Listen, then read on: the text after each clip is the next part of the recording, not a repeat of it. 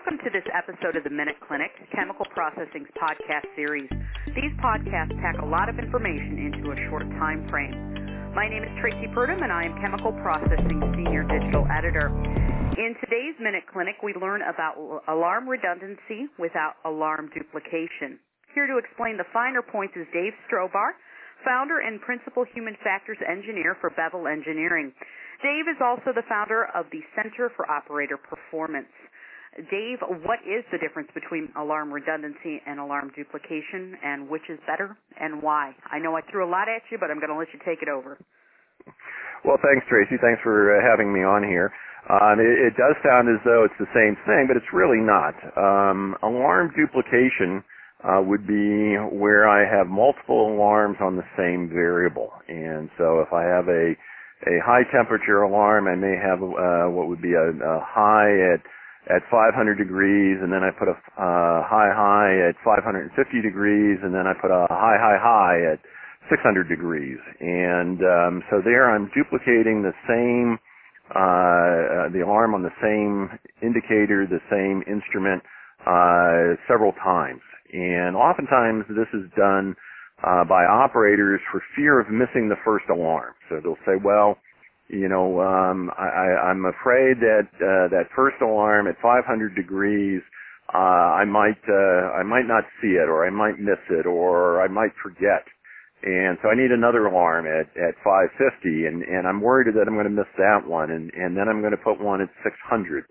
And so they keep adding these duplicate alarms in order to, and in the mistaken belief that it will prevent them from missing alarms. Of course, one of the major reasons people miss alarms is that they get alarm floods. They get too many alarms coming in. So I do that same approach on every single indicator, and now I have 2 or 3 times the number of alarms that I should have. Alarm redundancy is where you look at, do I have another alarm backing up the alarm, but it might be on a different variable entirely. So rather than having, so for an example, on a flow, rather than having a low and a low low and a low low, if you look at the flow and you say, well, if this flow goes low, what's going to happen next? And the next thing that might happen is the temperature is going to increase downstream, or the level is going to build up upstream, and well, there's an alarm on that temperature, and there's an alarm on that level.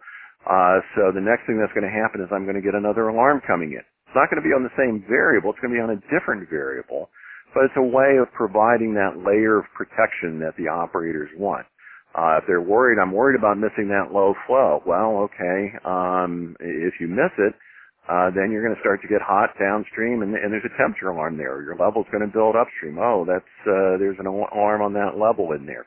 So alarm redundancy is using the fact that most processes are interconnected and interrelated. And so a deviation or a change at one part of the process, it's going to show up somewhere else in the process. And often those parts are also going to have alarms. So we want to have this redundancy built into the alarming system so that if I miss a single alarm, I'm not going to miss the situation or the event that has occurred. But I also don't want to flood the operator with alarms that, if it really is true, they're going to get 2 to 3 times the number of alarms they should. And so that's why you want to use alarm redundancy rather than alarm duplication. The redundancy allows you to catch more events. It still provides you the backup in case the first alarm is missed, but you then have less of a chance of having that flood of alarms come in when the situation is true. And it's alarm floods that typically have been the underlying reason that operators eventually miss alarms, and in missing alarms, wanting more alarms. So that change in focus is necessary for proper alarm management and making sure the operators are getting the right indications of the problem at the right time. Thanks, Dave. As always, I appreciate your time in the Minute Clinic.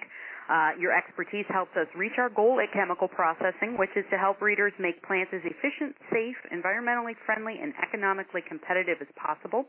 If you have a question on any topic you'd like examined, email me at tpurdom@putman.net. And to check out our other episodes, visit chemicalprocessing.com/minuteclinic. On behalf of Dave, thanks for listening.